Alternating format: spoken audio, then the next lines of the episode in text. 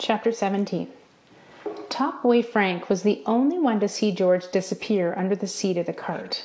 He didn't tell. Other boys gradually became aware of George's absence, and by bedtime everyone in the junior dormitory knew. They all ran the risk of punishment for aiding and abetting, but despite this, they agreed to bundle clothes into the empty bed and cover them with a blanket. It fooled Mother Hall, who had become increasingly lax with bedtime prayers. She turned out the lights without suspecting a thing. It wasn't until the following morning, when the boys knelt at their bedsides, that the absence of 366 was apparent.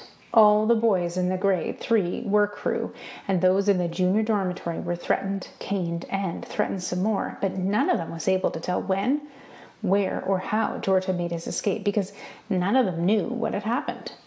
By midday, the Indian agent arrived, midsection of his horse barely visible under the supplies. He was whistling a tune, delighted at the prospect of trafficking a child. He enjoyed the challenge of pursuit. Mother Hall gave him George's crumpled nightshirt, and he offered it to the dog. Take a good sniff. That's who we're after. The dog wagged his tail enthusiastically. The agent tried to pack the nightshirt into his already overstuffed saddlebags, but then tore off a strip and pushed it deep into the pocket of his coat. He yanked the saddle cinch a few inches tighter and refastened it, the horse announcing his displeasure by raising a hind hoof and flattening his ears. And then the agent loosened his own belt buckle, letting out to the final hole so that his trousers slung comfortably under his belly. He's got an overnight head start, Mother Hall warned. The Indian agent put his foot in the stirrup and started to haul himself into the saddle. You know I always bring him back, so which one am I after? 366. Horse thief! he exclaimed, dropping his weight heavily and causing the horse to grunt. A large grin spread across the agent's face. Mrs. Hall, I'm going to really enjoy catching this one. Nobody gets away from me, and especially not horse thief. Mother Hall waved. Good luck. Ha, luck has nothing to do with it, he replied, passing through the gate and pushing the horse into a gentler canter. It's skill, my dear, pure skill. At first, the hound was unable to pick up the scent, but the agent guessed the boy would head home, so he took the trail toward the reserve. He was not blind to the spectacular scenery around him. The fall colors were past their peak, but a few fragile leaves still clung to the branches, and occasional splashes of orange and scarlet fluttered back and forth like monarch butterflies. He looked up at the clear blue sky and reflected on the beauty of this vast land he now called home. How clean everything was compared with the squalor of London, England. He rarely thought of his previous life, but now he cast his mind back to the one room his whole family had lived in. It was so close to the River Thames that at low tide the stink of slimy mud pervaded even the smell of frying sausages. He wondered what his brothers were doing, what he himself would be doing had he not had the guile to cheat another young man out of his boat passage to the new land. He congratulated himself on his accomplishment. Never again would he doff his hat at landed gentry. Having to learn the peculiar Algonquian language in order to communicate with the savages was a small price to pay. With the sun on his shoulders, the rustle of leaves underfoot, and the smell of horse sweat rising in his nostrils, an uncharacteristic peace settled on his soul. He breathed deeply and sighed. Life was good. The hound, having found no scent of the quarry, turned to chasing squirrels, but as soon as he caught the boy's scent, he forgot all about the squirrels and ran with his nose to the ground. Horse and rider followed, swinging into an easy canter that ate up the miles.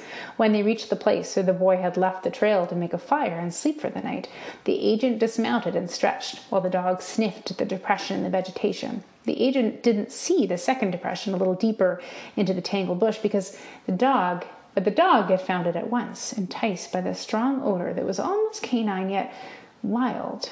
It made him tremble. He clamped his tail firmly between his legs. Come on, dog. The boy's long gone. The hound was soon following the boy's scent again, all fear forgotten. He moved fast, racing ahead of horse and rider who were struggling to keep up, and suddenly he slithered to a halt and backed up. The same wild smell was all around him. It was overpowering. His hackles rose and he bolted back down the trail with a yelp. The horse stopped dead, shied sideways, and wheeled to the left. What the? The Indian agent thudded painfully to the ground, and the panicked horse galloped toward home. Cursing, the man picked up his hat and slammed it furiously against his leg. Unless he could catch his horse, it was going to be a very long walk home. It was then that he saw the wolf, bigger and redder than any wolf he had ever seen. The animal was half concealed in the bush not ten yards away, staring intently with amber eyes, one ear erected, the other bent in half. In the animal's cautious but inquisitive gaze, the man discerned violence and savagery. He reached for his gun, but it wasn't there. It was on the horse. He wanted to run, but his knees were buckling, and he knew that the great creature would be upon him in a single bound. He'd heard that wolves couldn't climb trees, so he looked around for one with low branches. A fear of fangs tearing at his nether regions kept him on the ground. He was totally powerless, and he knew it. He stood on shaking legs, contemplating his death and the pain that might be involved. He peed in his trousers. As quickly as it had appeared, the wolf was gone. The sun was low in the sky when the farm carts bumped down the rutted street and pulled into the town square. The Indian agent was waiting for them, rubbing the bruise on his rear end. It hadn't taken him long to find his horse, nibbling grass at the side of the trail. Worried that the wolf might reappear, he had mounted up immediately and ridden as fast as his sore backside allowed him to the nearest town, plotting revenge on the creature that dared to terrorize and humiliate him. I'm afraid to tell you, he started, raising his voice and holding up his hands until the small crowd paid attention. One of them poor little Injun runaways from the Bruce County School just got eaten by a wolf. The woman's hands flew to their mouths. I tried to save the boy. I did the best I could, but out of nowhere a whole pack of wolves showed up and ripped that boy down from limb to limb. He dug in his pockets for the ragged strip of nightgown that he had stained with earth and squashed tomato. He held it aloft. In no time there was nothing left but this. The crowd was aghast. The Indian agent had them right where he wanted them. Now they had a taste of Injun boy blood. They'll be back for more. They'll come for our babies and our children. Suddenly everyone was talking at once, their voices angry and insistent. I shot two wolves last month, the man shouted. The bounty's gonna come in real handy. Trouble is, the agent continued, the varmints keep breeding faster than we can get rid of them. So, what I got here, he paused, holding a tin box above his head and waiting for the curiosity of the crowd to peak, is poison bait. Won't that kill other animals too? Nothing we can't live without, the Indian agent replied. Fox, raccoon, bear. I just lost six hens to a fox, shouted a farmer. The darn critter ate only half of me, left the other five dead on the hen horse floor. Where am I going to get more laying hens at this time of year? I got extras. Reckon I could sell you a few. The agent interrupted before the meeting degenerated into a buy and sell session. Over in South Fork, they use this stuff, and there ain't a single wolf left. Their children are safe. Yes, their children, he paused for dramatic effect, are safe. The only good wolf is a dead wolf, a farmer yelled, and the crowd roared its approval. Chapter 18 When George saw the still water of Boulder Lake glistening in the late afternoon sun, relief poured over him. His feet and legs ached from two days of walking and running, but he was more than halfway home. Crooked Ear had been traveling with the boy for several hours and eagerly loped forward to quench his thirst. His front feet submerged, his long pink tongue lapping noisily. The boy threw himself face down on the warm granite and scooped water into his mouth, then unpacked his bag and looked at the small piece of bread and cheese that remained. He divided it, rewrapped half, and nibbled on the remainder. The wolf sat on his haunches, watching, head cocked, one ear pricked, strings of drool dangling from the corners of his mouth. The boy unwrapped the cheese again and gave the wolf a sliver. This is all I have, he said, his voice tinged with regret. Go and catch something to eat. The October sun, which had lazily made its way across the sky, suddenly fell into the shining lake. The boy called out to Crooked Ear, but the wolf had wandered away in search of food, and he was alone. Hoping a fire would protect and comfort him, he quickly gathered kindling in the gloom. Squatting low to the ground, he struck a match and fed the tiny blaze with twigs, listening to the pops and hisses. One of the sticks was green and flexible, and he held it in his hands. He envisioned it as a dream catcher.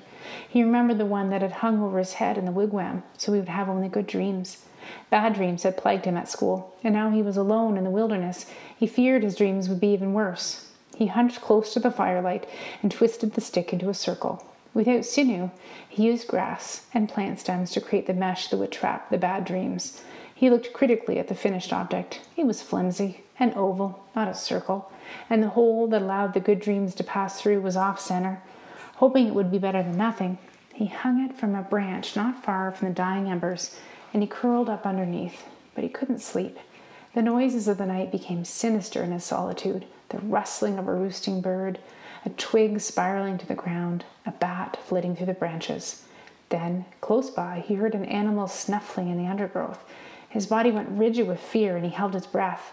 Sure that it was the agent's dog, he willed himself to remain motionless. The snuffling got closer. His heart hammered furiously in his throat, and finally, when he could hold his breath no longer, he gasped. A family of frightened raccoons scampered away. The tears he had been holding in for so long started to fall, pricking the corners of his eyes like hot needles.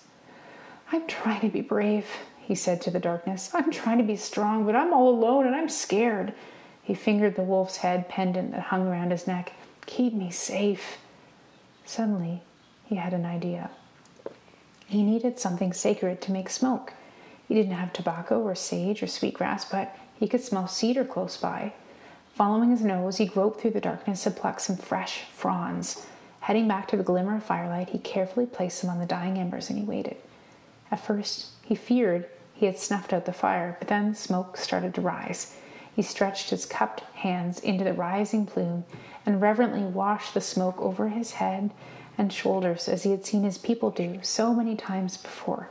He couldn't remember the Anishinaabe words his parents and grandparents had used, but he made up his own prayer, hoping that Creator understood English. Great Spirit, watch over me and keep me safe. Knowing that sacred smoke carried prayers to Creator, he crouched low to the ground and gently blew under the embers. The smoke rose in little billows, and he flapped at it with his hands, sending it swirling upward. He spoke to the rising smoke.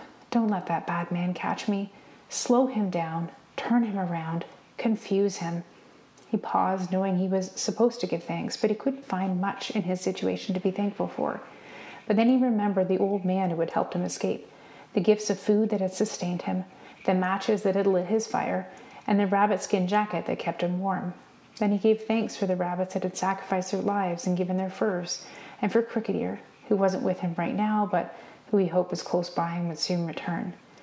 And then he thought of Jesus, the school god, with the long brown hair that flowed over his shoulders in the way of the people. George didn't have much confidence in Jesus. After all, the white men had killed him. He was, if he was so powerful, why did he let them do that? However, the boy had found something likable in the face of Jesus, who looked down at him from the walls of the chapel, the refectory, the classrooms, and the dormitory. George saw that Jesus had kindness in his eyes, even though those who said they loved him had hardness and cruelty in theirs. So on this night, alone in the wilderness, George decided to pray to Jesus too. He cupped his hands again and respectfully offered the smoke into the air. And then he panicked. Does smoke carry prayers to Jesus? At chapel, they burn candles. They're not very smoky. He waited for the smoke to die down to what he thought was just the perfect amount, and then he started the school ritual, kneeling at the fireside, steepling his fingers and bowing his head. Jesus, Deviating from the rote prayers, he spoke from his heart, spurred on by fear and desperation. Help me! I know I am just a filthy Indian and a good for nothing savage, but you are the Savior. So save me from the bad man and don't let the animals eat me. He opened his eyes. The aurora borealis was swirling in the night sky, illuminating the lake in white light. He lay on his back and stared through the dream catcher into the sky, and he let the dream catcher work good so that I don't have dreams that are bad. The heavens shimmered and moved, and he could not take his eyes from their hypnotic effect. His breath hovered briefly in front of his face, and then it spiraled upward until it was swept away with the northern lights. And then, in the swirling eddies, wolves appeared. They loped across the sky, swooping down like birds before rising up again. Once again the boy prayed, but this time to the wolves. Keep me safe he whispered. The wolves came down to earth, encircling him, sitting on their haunches, forming a ring of protection. Their leader spoke, but not in words. His message was entered the boy's consciousness as if by telepathy. Close your eyes, Red Wolf. Sleep well. Know that we are guarding you. You are safe within our circle, little brother. And the boy slept peacefully. In his dream, he looked into his father's eyes and he felt love cover him like a warm bearskin. Then he who whistles was gone, replaced by an image that George had seen every day at school Jesus hanging on the cross. The God man wore nothing but a breechcloth and a crown of sharp, twisted twigs tangled in his long brown hair. His eyes looked directly into George's. It was as if the dying God man was seeing the real Red Wolf, not number 366, not George. The God man was seeing the soul of Mishka Maingan, he wanted to bask in the feeling forever, but he was whisked away and sent tumbling through the air until he found himself looking deep into the amber eyes of a wolf. The wolf wore Jesus' crown of twisted twigs, which even in the dream struck Red Wolf as more than a little strange. Without words, the thoughts of the wolf flowed into the boy's soul. When the strange ones come here, thinking they had discovered a new land, they did not see that wolves and true people had been here forever. There were no scratchy lines to say the land belonged to us and to the other creatures that fly, swim, crawl, or walk on four legs.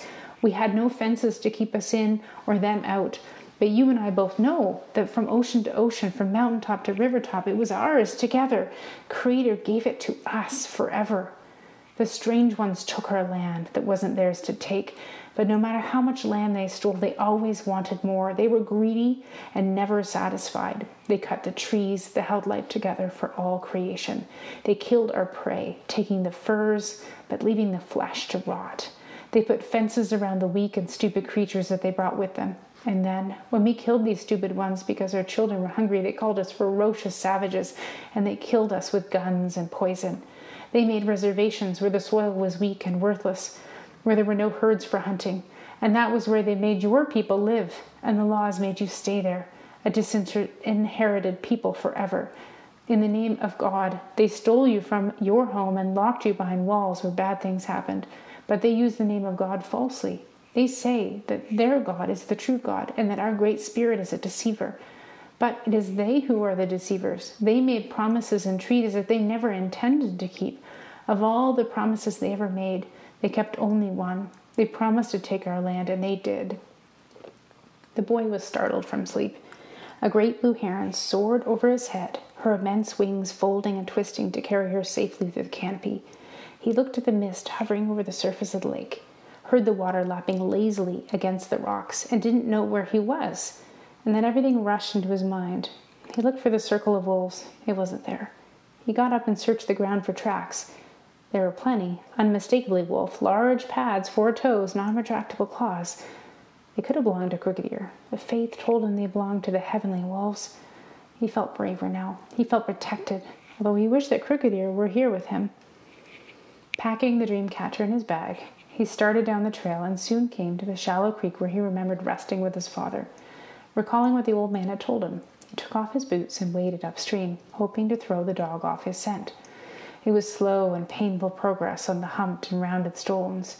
The dense spruce and cedars along the water's edge prevented the sun from filtering through, and soon he was chilled to the bone. He climbed out on the far bank, and from that slightly elevated position he could see a beaver pond. Tree stumps stood around the shoreline, their tops nibbled into sharpened points like the pencils that the boys used at school. A beaver lay on its back in the sunlit water, chewing on a small branch but it rolled and dived as the boy lumbered clumsily toward it. He lay on a log in the sun, warming his ice cold feet. He unwrapped his food, planning to eke out the meager remains, but hunger got the better of him, and he swallowed the bread and the cheese in a single gulp. A bittern walked furtively through the marsh grass, stalking its next meal. The bird plunged its head into the mud, and when it came back up, the hind legs of a frog flailed from its beak. Tossing it in the air, the bird caught and swallowed it in one deft maneuver. The boy empathized with the frog. Ravens cawing from a perch high above the landscape interrupted his thoughts. The raucous cries spoke to him, reminding him of his childhood, of his father, and the ways of the people. The ravens said that an animal was dying, and that they were first in line. The final pieces of bread and cheese had left him feeling even hungrier than before, and he wondered if he could beat the ravens to the rabbit or bird whose life was coming to an end. He put his boots back into his tingling feet. onto his tingling feet and jogged off to investigate. Chapter 19 The ravens looked down at the four legged trapped in the snare. They bobbed their heads, watching keenly for signs of life, balancing hunger against the fear of approaching a living predator.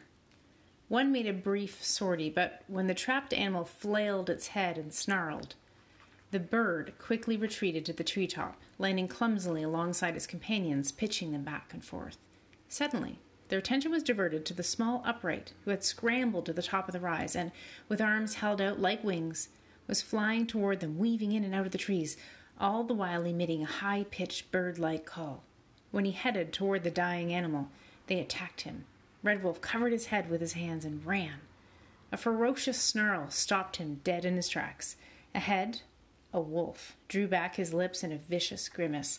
The wolf looked so different from the animal he knew well that for a fleeting second the boy didn't recognize Crooked Ear. I'll get you out, he murmured, not knowing quite how, and squatting a safe distance away to think. The wolf whimpered, then licked and nibbled at the noose of snare wire that had all but disappeared into the swollen flesh of his front paw. The boy traced the snare wire back to where it was secured to a metal peg embedded in the ground. He tugged, but it was anchored firmly and refused to give under his weight.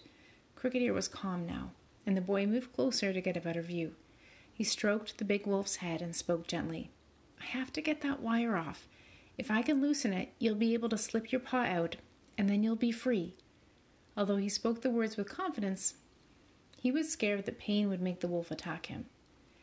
It's going to hurt, he said, lightly touching the wolf's leg and slowly moving his fingers down to the injured paw. The animal flinched but didn't pull away. The boy spoke softly as he loosened the snare. Crooked Ear growled and flung his head towards the child, his fangs barely concealed behind grimacing lips. Red Wolf leapt out of the way. Yelping in pain, the wolf pulled back his lips and delicately grasped the wire with his front teeth teasing and loosening it until it lay harmless on the ground. Red Wolf, who had been watching so intently that he had barely drawn a breath, let out a gasp of relief. He wanted to throw his arms around the wolf and hug him, but he kept his distance, watching Crooked Ear gently lick the wound. Finally, with a heavy sigh, the wolf stretched out on his side, exhausted. Red Wolf thought about the flat slabs of granite that sloped gently into Black Lake and wondered if Crooked Ear could get there and stand in the water to soothe his paw and drink. The boy remembered that it was not too far away, close to the stream that he had recently walked through. He looked for the trail, but there was nothing but forest and bush. Panic rose in his throat. He ran back and forth looking for any small sign that Mother Earth that he had passed that way. He collapsed at Crooked Ear's side and rested his head on the wolf's shoulder. We're lost, he said, and I don't know how to help you. I'm sorry. I should have picked up Father's trail on the far side of the creek, but I walked upstream. I should have known that was wrong, especially when I reached the beaver pond, because when I made the trip with Father, we didn't pass a beaver pond. And then I followed the ravens and I flew down the hill like a bird, forgetting to look around. Scorn tainted his voice. I was playing like a child. A voice spoke to his understanding. If you had not done those things, you would not have found me. Then I would have stayed in the trap until I died. The boy buried his face in the warmth of the wolf. Crooked Ear struggled onto three legs and slowly limped into the bush. The boy followed, ducking under low boughs and using his hands to keep twigs and branches out of his face. The wolf's slow, three legged gait allowed him to keep up and as long as they were together, the boy felt calm. But after a while, Crooked Ear broke into a hopping lope and vanished. Wait for me, Red Wolf pleaded in panic. He forced himself to calm down and do what he who whistles would do. He searched for paw tracks, snapped twigs, bruised leaves. Slowly, he followed the wolf's trail through the dense forest. Suddenly, blue sky greeted him, and great slabs of granite sloped toward Black Lake. Crooked Ear was standing in the water drinking, and the boy felt a wave of relief. Even when he raised his head, Crooked Ear remained in the water. Meanwhile, Red Wolf searched for a strong stick and sharpened it to a point. In quick succession, he speared three fish. He tossed two to Crooked Ear, who swallowed them whole, but he cooked his fish over a fire. Red Wolf didn't notice in the disappearing light that gray clouds had gathered. He curled up close to the fire, the rabbit skin jacket covering him from head to toe. Crooked Ear limped in three tight circles and flopped down beside him. He licked his paw a few more times and then tucked his nose into his chest, wrapped his thicky, thick, bushy tail around his body, and went to sleep. Not long after dawn, Red Wolf was awakened by the complaint of a chickadee that plumped up its feathers against the brisk air. Red Wolf sat up, surprised when a light dusting of snow slid from him. He looked for Crooked Ear, but the wolf was gone. He called out urgently, and a black tipped nose poked out from under the snow. Crooked Ear heaved himself up and made a half hearted attempt to shake before flopping down and lethargically licking his wounded leg. Red Wolf was dismayed. The leg was swollen to twice its normal size. Anxiety tensed his stomach into a knot. He looked at the sky. Light snow swirled through the tree tops, and he shivered. I must get home. The weather is getting bad. I have no food. But Crooked Ear can't walk. If I go without him, what will become of him? I can't leave him. He rebuilt the fire and sat by it until his shivering stopped. He speared more fish and held one under Crooked Ear's nose, but the wolf wouldn't eat. He tried to build a shelter, but cutting through the spruce boughs was too difficult. He crawled under the low lying branches of a dense stand of cedars. The thick foliage kept most of the snow from the ground, and it smelled good. Crooked Ear limped after the boy. The child gently stroked the wolf's head. His nose was hot. The boy knew that fever often killed children, and he presumed that it might kill wolves too. He fingered his pendant and prayed to the spirit wolves he hoped were still guarding him. Help us, please. He didn't know what else to do. Chapter 20 the Indian agent had lost a lot of time by diverting into town and riling up the farmers with his story of child eating wolves. Crooked Ear was, of course, the primary target of his revenge, but by the time the effect of the poison bait rippled through the environment, the wolf was long gone. The Indian agent didn't waste any emotion on other wild animals that he knew would feed on the bait bears, foxes, raccoons, martens, and wolverines. These animals were disposable as far as he was concerned, so he spared no thought for them as their aban- or their abandoned offspring. He had realized that birds such as ravens, vultures, crows, jays, and owls would also die when they fed on poison carcasses. He would not have cared much either. As long as the woodlands continued to harbor game animals such as deer, elk, and rabbits, he was happy. He had no knowledge that rain and melting snow would carry poison into the streams, rivers, ponds, and lakes contaminating the fish and water birds he enjoyed on his dinner plate from time to time. The Indian agent was focused on one thing alone catching 366. He cantered, hoping to catch up before the trail went cold. He sensed a shift in the wind and looked up. Clouds scudded from the north. It was not a good sign, and he knew it would be wise to turn around and head home. If he got caught in an early snowstorm, the footing would be difficult and the going slow. It would be sensible to let the Mounties pick up the boy from the reserve when the wind weather improved. He reined in the gelding and called to the dog, but the animal was snuffling through the dirt and vegetation fifty yards ahead and ignored his master's command. The dog had picked up a fresh scent. Excitement coursed through the Indian agent and a sadistic grin lit his face. So, horse thief, you're close by, eh? His joints were stiff with cold, and when he dismounted, his feet hit the ground like two bricks sending a jolt right through him. But he was elated. He kicked at the remains of the boy's fire to see if there were any glowing embers. A look of satisfaction spread over his face. He wasn't far behind. He cast around for any sign of wolves, fear tugging at his gut, although, with his rifle slung over his shoulder, he felt braver.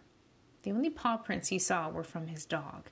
The animal had trampled the area in his excitement, inhaling the feral smells that encircled the boy's bed. A few minutes earlier, the agent had been ready to turn for home, but sensing that he was within striking range, he wanted to press on. However, the light was fading. It would soon be dark. He decided to make camp and catch the boy in the morning. The northern lights danced again across the night sky, but neither the Indian agent nor his quarry a few miles along the trail saw the shimmering green curtains of heaven. In the cedar bower at the edge of Black Lake, Crooked Ear's feverish heat warmed the boy. The wolf whimpered in his sleep, his paws twitching. At one point he howled, but the boy, sleeping under the dream catcher, didn't stir. Red Wolf was a baby again in his dream. His father held him up to the heavens to be blessed by the spirits. Creator, Thank you for this boy child who has completed my life, he who whistles said. Spirit of the Red Wolf, watch over my son. He shares your name. Let him also share your speed and grace, your honor and courage, your strength and compassion. Then Red Wolf was wrenched from his father's hands and whisked into the air like a dry leaf in an autumn storm. He tumbled through space until he came face to face with a wise and serene wolf. The time has come, little brother. You must run now like never before. I will stay with you. The child felt himself changing. He was on all fours, marveling at his sleek red coat and bushy tail, and then surrounded by wolves from snow white to black and through all the shades of brown, red, and gray, he found himself running. He was fast and powerful, graceful and courageous. Pride welled inside him like a spring, bubbling up from the earth, but most of all, he was free.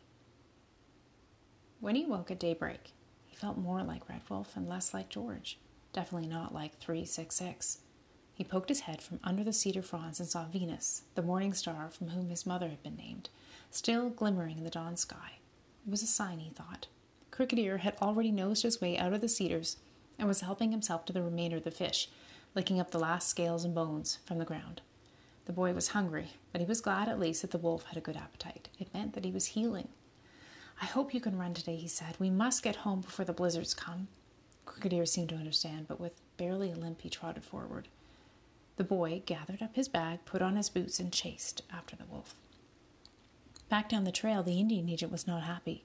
There was an icy chill in the morning air, and he couldn't get warm. He had spent a restless night trying to fit his body around the bumps on the cold ground, and when he had heard the howl of a lone wolf, he sat upright and grabbed his gun.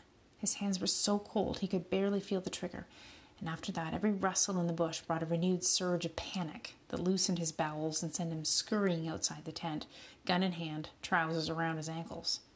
His courage returned along with the daylight.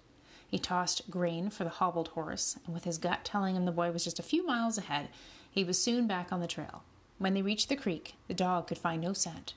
The animal ran up and down on both banks without success. The Indian agent, however, could see a faint path on the far bank. He turned his horse toward the creek and dug in his heels. The horse balked. The man's temper rose, and he leaned out of the saddle to snap a slender branch from a tree. Squaring the horse to the creek, he gave him a whack on his rear end, and the animal threw himself across the water. When they reached Black Lake, the dog ran along the sloping black rocks until he found the boy's campsite in the cedar bower. The agent held his hand over the ashes and felt a trace of warmth. Horse Thief was close. He heard a splash, brown lake trout were jumping through the clear water. The thought of fried fish made his mouth water and overrode his urge to catch the boy. He took his fishing gear from the saddlebags and cast into the lake. Almost immediately, a fish was on the line. He ripped the hook from its gaping mouth and left it to flounder on the rocks, turning his attention to the remains of the boy's fire. The charcoal reignited easily, and soon the fire was blazing. He hadn't noticed the pair of ravens on a nearby tree. They were unusually quiet. One of the birds swooped down, grabbed the fish in its beak, and struggled to lift itself back into the air. Hey, you miserable buzzard! the agent shouted. That's my breakfast! He lunged at the raven, but his feet slipped on the damp rocks and he sprawled face first. With a few labored wing beats, the raven dropped the heavy fish slapped onto the granite. Optimistic that breakfast was yet again within his grasp, the agent scrambled towards it, but he was thwarted. The second raven swooped down and carried the fish away. The man cursed and threw stones. Enraged, he barely noticed the ice pellets stinging his upturned face. The first raven circled back. It was coincidence that the bird voided just as it flew overhead. For the Indian agent, it was the last straw. Spitting and spluttering in disgust, he kicked dirt over the fire, climbed on his horse, and headed home.